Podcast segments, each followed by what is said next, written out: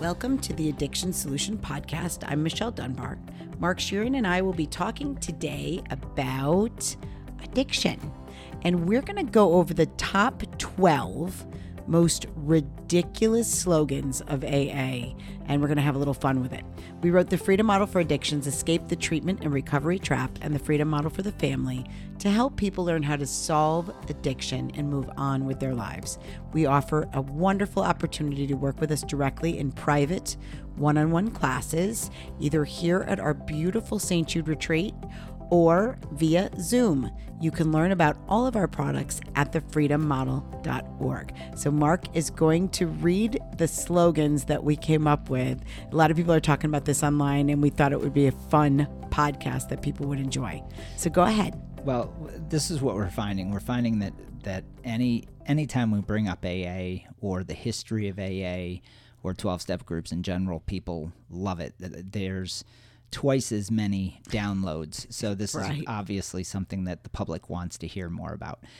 So we happen to be experts in that area, so let's have some fun. Okay, so here's the top 12 that we just rattled off. It took us about 30 seconds to rip these off because they're so ingrained in our psyche. They are. Because we grew up in AA. We did. Okay, so number one, easy does it. Number two, this one. It works if you work it. And then there's all kinds of little add-ons. So work it. You're worth it. Together today. Okay. This is going to be fun. Number three, keep it simple. And sometimes they add stupid, so it gets the acronym KISS. Yes. Keep it simple, stupid. Okay. Number four, one day at a time. Number five, keep coming back. Keep coming back. Keep coming back. I used to hate that. Like I would say, so I was struggling with something. It'd be like, keep coming back. I'm like, that is the most condescending, right, patronizing thing. You're getting ahead of us. I'm sorry. Keep coming back. Okay. Sounds like a game show. All right. Number six, you're only as sick as your secrets. I must be a sick bastard. Okay. Seven, your best thinking got you here. Oh, my God. That one I particularly hate. Yeah. Yeah. It's so condescending. Number eight, take the cotton out of your ears and put it in your mouth. I can literally, I was probably told that at least a dozen times. Yeah. because guess what? I'm a talker. and people would say that to me, and I would think, I'm going to put my fist in your mouth. Okay. Number nine, it's an ism, not a wasm. This is so fun. 10. I'll try not to blow your eardrums out laughing. Yeah, she has to jump away from the mic because it's so ridiculous. All right, number 10, cunning, baffling, and powerful. Without help, it was too much for us. Number 11, anger is a luxury we can't afford. And number 12, resentment is the number one offender. Oh, yes. Okay, so let's start with numero uno. Yeah, what the hell does that even mean? What? Easy does it. I don't even know what the hell that means. That means don't you dare bring any pressure into your life. That's the whole idea. Didn't Bob have a bumper sticker? My mother had, like, easy does it. What were the three biggies? It was easy does friend it, of Bill. A friend of Bill. We skipped that one. There's no friend of mine. All right, easy does it. So let's get into this. So easy does it exists because they don't want you to make any changes in the first year. They don't want you to have any pressure in your life. They don't want you to change relationships. They don't want you to start another job because cults don't want you to move on. Oh. That's what it is. You know, easy does it, easy. Yeah, just take it easy. No big changes in your life. Oh, right. Don't. Take on too much stress all at once. Don't move forward in your life at all because you are fragile. Because if you move forward in your life, you may not need AA. Oh, right. So you don't want that to happen.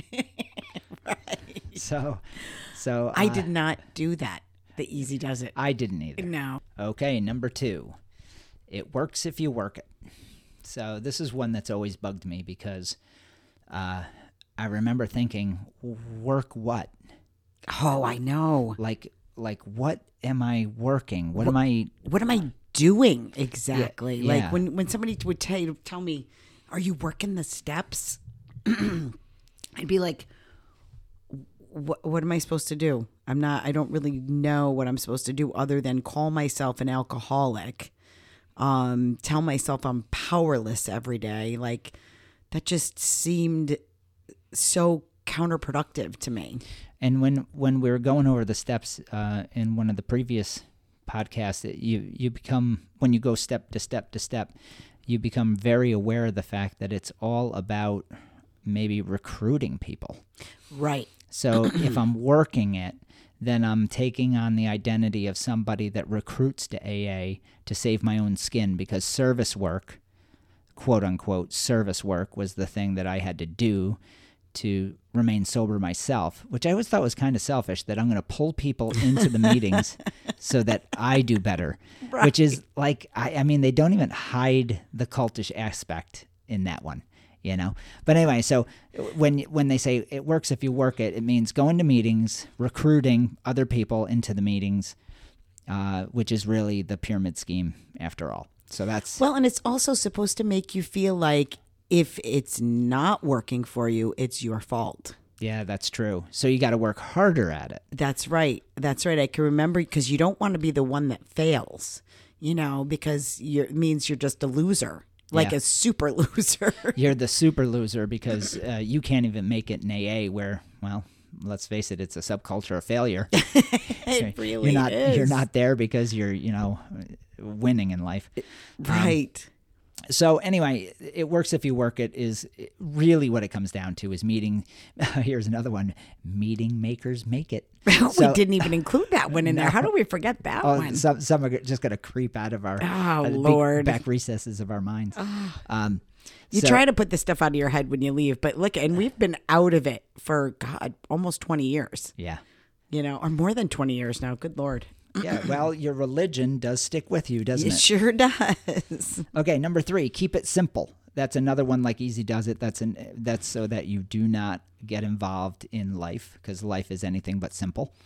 That's for sure. So the fact that life is varied, difficult at times, challenging, risky, all of those things are... And complicated, by the way. That's right, and complicated. So relationships certainly can be, careers can be. So if you have all these complexities of life, and the narrative in AA is that with the complexities of life come relapse, right. Then you better keep it simple. So how do you keep it simple? Go to meetings and recruit. And do nothing else. Don't further your career. Don't go get an education. Don't get involved in a new relationship. Because recovery has to be number one. That's There's right. Another that has one. To be your top priority. I can remember thinking probably the whole first year that I was sober, everybody around me was getting jobs in rehabs. Yeah. And I was heavily recruited to become a counselor at, remember the Alcoholism Council in Schenectady, because my crew that I was hanging out with all got jobs there. Yeah. And they were like, you would be great at it. And I'm like, I just don't think it's a good idea. Like, I don't really want to work at a rehab. I'm not really looking to work at a rehab. It was just crazy. So, okay, so you didn't keep it simple. You should have worked at the rehab and made that your life and made recovery number one. I should have made that my life. No, I worked down the street from them at a not-for-profit theater in Schenectady called Proctor's Theater, and it was a great job. I got to meet a lot of really cool people, and I went back to college. I got involved in a relationship. My life was anything but simple. But it was full. It was full and fun. It was a lot of fun. Yeah, we did. We had a lot of fun. And I can remember our group of AA people, we didn't follow the whole keep it simple or any of that. None of it. We made our lives. And like Dad would bring us all over the place to speak to different people and, tell people that they could be okay. Yeah. We went to concerts. We went to every concert that summer at SPAC, which was the local outdoor venue. It was so fun. Yeah. All that right. was when I realized that I loved live music and I liked it better not drunk or high. Yeah. Yeah, that's cool. Okay, so the next one is one of the all-time faves in AA, one day at a time. Oh my God. That means don't plan. Don't plan. Whatever you do, don't complicate your life. Do you see a theme here? And that is, whatever you can do, suppress everything that is holy and good in life. Yep, and make your whole world the program. An incredibly simplistic existence of meetings and service and recruitment. It's now think about this. Doesn't it sound like a religion? Yeah. The addiction and recovery religion that we talk about in the book, in the Freedom Model. So that's what we're talking about here. This is all dogma. This is all doctrine. And by creating these little slogans that people live by, they simplify the process of living to the point to where the only allegiance you have is to the meetings. Okay. Here's a good one that instills lots of guilt and shame and misery. You're only as sick as your secrets. Oh my! I can remember. You were going to say something though. Go ahead.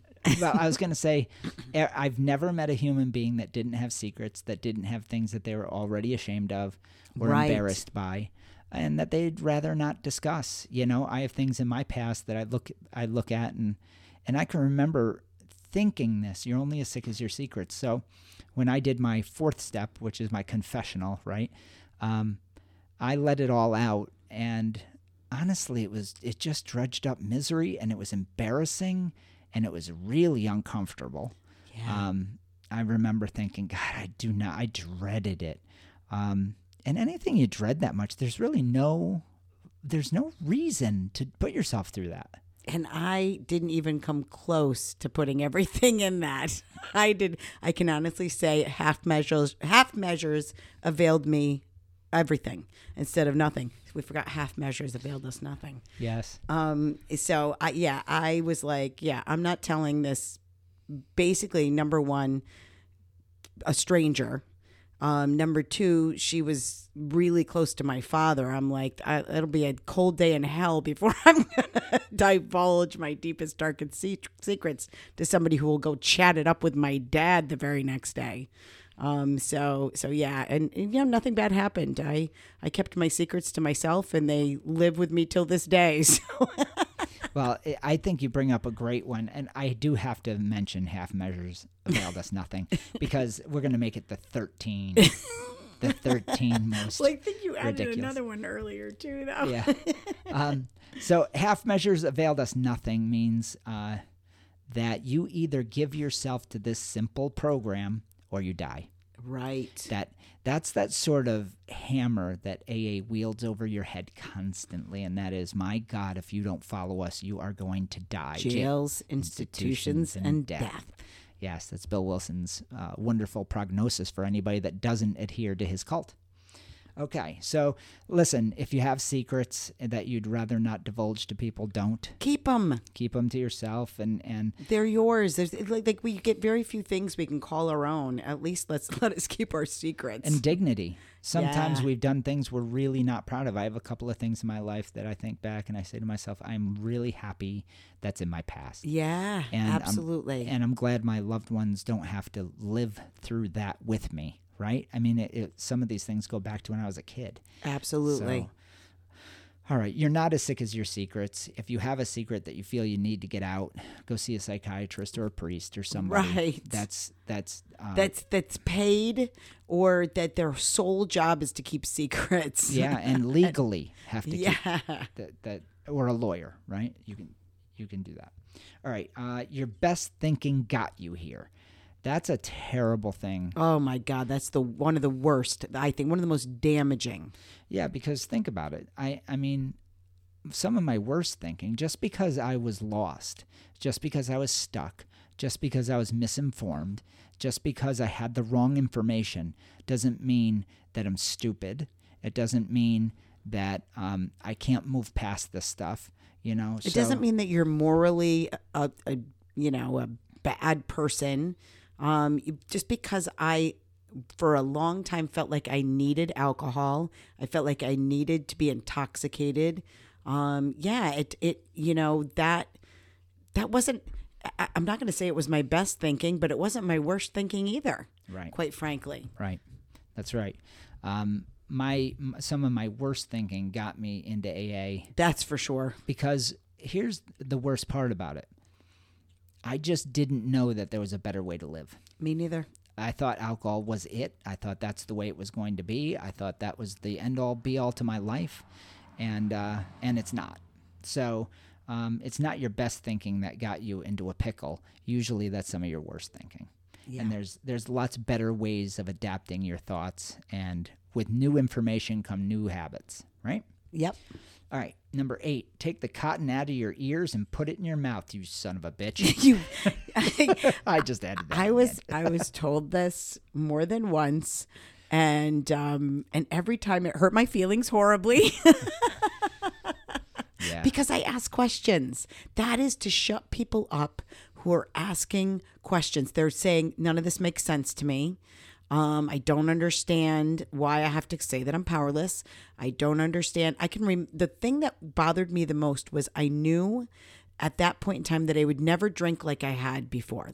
I would never go back to drinking that way again. And I remember saying to people, so what's going to make me drink like that again? Yeah, like they were saying. Yeah. Like, because like my, I don't want to get ahead of us because there's the next one. But they were saying that my disease was progressive and incurable, and that if I relapsed, that it would be worse than ever. And I'm like, so explain to me how a relapse happens, because I don't get it. And then I would always get, and so you know what that is? Take the cotton out of your ears, stick in your mouth. That is, I don't know the answer to that. You're making a lot of sense, so shut up now. Well, I'll tell you, you say that is really, really smart, because people in AA are terrified of the truth. Yes. They are the stalwarts, the old timers, the ones that are in control. Yes. And boy, they don't want a thinking person. They want a minion. They want somebody to just completely listen, live these platitudes, sit there with your hands under your ass and just with your coffee cup. Yep. So here's one that they throw at you. When you start to move on with your life, you're breaking away from AA meetings. Maybe you got in a relationship, you missed your home group, right? Right, you start missing your home group. And they say, hey, Mark, it's an ism, not a wasm. Even then I thought, that is such fucking ridiculous bullshit. It's an ism. It's an ism, not a wasm. Are you getting that stinking thinking? This is so fun. It's so ridiculous. When you say it like this, isn't it just absurd? It's an ism, not a wasm. Yes. What does that even mean? It just means alcoholism, not alcoholism. Somebody actually, Bob and I had stopped going to meetings. I was pregnant for Stephen, and one of the women from my crew was like, where have you been? Where have you been? You getting that Jeopardy sobriety? Because I would watch Jeopardy. It's on at 7:30. Somehow Jeopardy became it. Bad. Jeopardy was my thing. That was keeping me sober. Jesus. All right, here it is. This is the big one. It's cunning, baffling, and powerful. Right. Alcohol. So it's not cunning because it doesn't think. It's not baffling, and it certainly doesn't have power. It's just a what substance? Yeah, a lifeless substance. Lifeless liquid, clear liquid, depending on what kind of alcohol you're drinking. But of course, this is how they personify drugs to make it sound like drugs, substances have power, and you don't. And if you look at even like some of these ads that you see on television for, for treatment works and stuff like that, where they personify, not for addiction, where the rehab, they personify like cartoony, they make like needles and drugs cartoony, like they're coming to get you, and alcohol and things like that. That was like that ad. I forget for what antidepressant it was, but they talked about depression, and this little blue ball with legs and eyeballs, little sad eyes, was moping around the person. Yeah. And first of all, when they did that ad, I am shocked that people don't go, what the fuck? Yeah. Like a little blue man. Yeah. Like, and I'll tell you, the ad was it's offensive. Yeah, it's a dead serious ad. But they've been using this tactic. Well, this tactic has been used in all kinds of... Just to personify all of these things, fears and things that people struggle with that are normal human struggles, to sell a drug, basically, is what that does. Okay. Here's number 11. Anger is a luxury you can't afford. This one really harmed me personally for a long, long time. I was all too happy to every time that I felt upset or wronged, or I would always look for my part and fall on my sword. And it really made me a doormat for a really long time. Yeah. And in the end, terribly unhappy and terribly lonely in this world because I just, you know, it was too hard to be around people and be perfect all the time. Yeah. Yeah. Well, this is the next one is really the same in a different way. Resentment is the number one offender. So here you have situations in life where people piss you off and or they're legitimately hurtful to you, or right. Yeah. And what they do is they connect this normal reaction you might have, which is called resentment, right? You're pissed off, to drinking. And so they build the drink into the only relief source for your resentments. And somehow they make this connection that's causal between resentment and drinking. And there are plenty of times, even in my drinking times, where I was pissed off and I wasn't getting shit-faced. I mean— Right, me too. You know, but when they start pushing that agenda, you start framing it in a way that, oh my God, I'm resentful. I am going to drink, you know? And that's the danger of just about all this nonsense. All of it is designed around two things. One is fear, guilt, and shame. It's going to push that agenda to make you stick around meetings, shut up, listen, put your dollar in the basket, and then go recruit based on more fear of relapse. And that's what this whole thing churns forward. So we're making fun because it is fun, because we're out of it. But if you experience any of these things, any of these slogans, I call it slogan therapy, and it's hurting you, listen, it hurt us too. Yeah, it took me many years once I left AA to kind of sort all this out and figure out who I wanted to become. Because look at the whole recovery society, the whole recovery movement, especially in AA, is about being this superhuman, super moral, super like, I mean, I'm trying to think of the word. I can't think of it. Spiritual. Yeah, you have to be hyper spiritual, hyper vigilant, and like perfect in every way. And it's unrealistic way to live. It is. But I'll tell you, it does engender power, because what you realize is if you put on the persona and you work the slogans and the steps and you talk about it constantly, then the people around you, then they say, oh, he's one of the old timers. He's it. And it builds your ego, and that power hierarchy starts to develop. You know, I went through it. You know, I was abused in AA my whole life. Yes. And then I said, you know what? I'm not going to be abused. I'm going to be better. I'm going to be the old timer. Right. And I became that. And then I was ashamed of myself. I was like, this is nuts. Well, this is absolutely nuts. And look at whenever anybody says to me, well, AA works for some people. Well, you know who it works for? And I'm putting quotes or air quotes around that. It works for the people that like that guru status, right? Like those are the people. And even those people, if you get super honest with them, probably half of them are drinking on the sly, or they simply just like being followers. You do have those that will say, there is a few. Yes. Yeah. You know what? I just want to fucking hang out. I don't want to be bothered. It's better to be here than the bar. Mm-hmm. And they shrink their life. They don't expand their life. Oh yeah, that's sad. That is sad. And they live easy does it. Keep it simple. One day at a time. Keep just going back to meetings. Yeah, yeah, and some of them go to 2 and 3 meetings a day. Yep, and they're letting their life pass on by because they're afraid of the risk in life. Yeah, they'd rather. And is that any different than the bar? I don't think so. No, other than the fact that you're not getting cirrhosis. Yeah, that's true. That's true. You know? Yeah. So look at, we're not judging people that choose that lifestyle.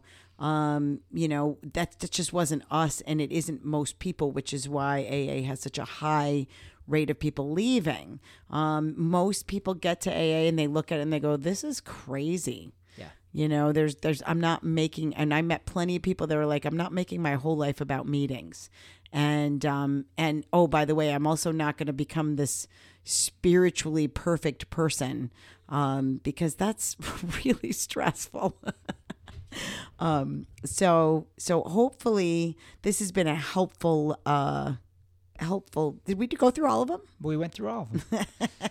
Look, we could have expanded on all of them, but we're under a time constraint today. But I just want to let you know that through all the humor and everything, we really were lost in this too. We were. And it's the only reason all of this is still in our minds 21 years later. Right. And I could rattle off probably another 10 or 20. Oh, yeah. We could talk about this for probably hours, but it would even get boring for you guys. All right. So we got to go. If you need help to move past AA and 12-step and rehab, and but you're still drinking, then certainly, or drugging, then certainly give us a call at 888-424-2626. You can talk directly to me and Michelle. We will answer the phone, and we'd be happy to help you. You can get more information about our products at our websites, thefreedommodel.org and soberforever.net. Soberforever.net gives you detailed information about our residential retreat, the St. Jude Retreat, including there's like a video tour on there that's really nice. The freedommodel.org is our hub. It has a lot of free resources and information, including some videos, these podcasts, free ebooks, and information about our at-home private instruction program. You can get, for our listeners of our podcast, you can get free digital editions of our books, The Freedom Model for Addictions and The Freedom Model for the Family. Enter coupon code FREEDOM100 at checkout. That's at thefreedommodel.org. You can also get paperback and other e-reader versions, including Kindle, at Amazon or one of the other online retailers. And you can reach us by email at info@thefreedommodel.org. Follow us on social media, including Facebook, Twitter, Instagram, LinkedIn, and subscribe to the Freedom Model YouTube channel. We also have 3 Facebook groups, the Freedom Model Group, Moving Beyond Addiction and Recovery, and Families Moving Beyond Addiction and Recovery. And if you need detox, go to Gallus Detox. That's Gallus Detox.com. They've been working with us, with our guests, for 11 years now, and they're the best in the business. Yes, from everyone here at the Freedom Model, we wish you well. Until next time. All right, take care, everyone. Bye.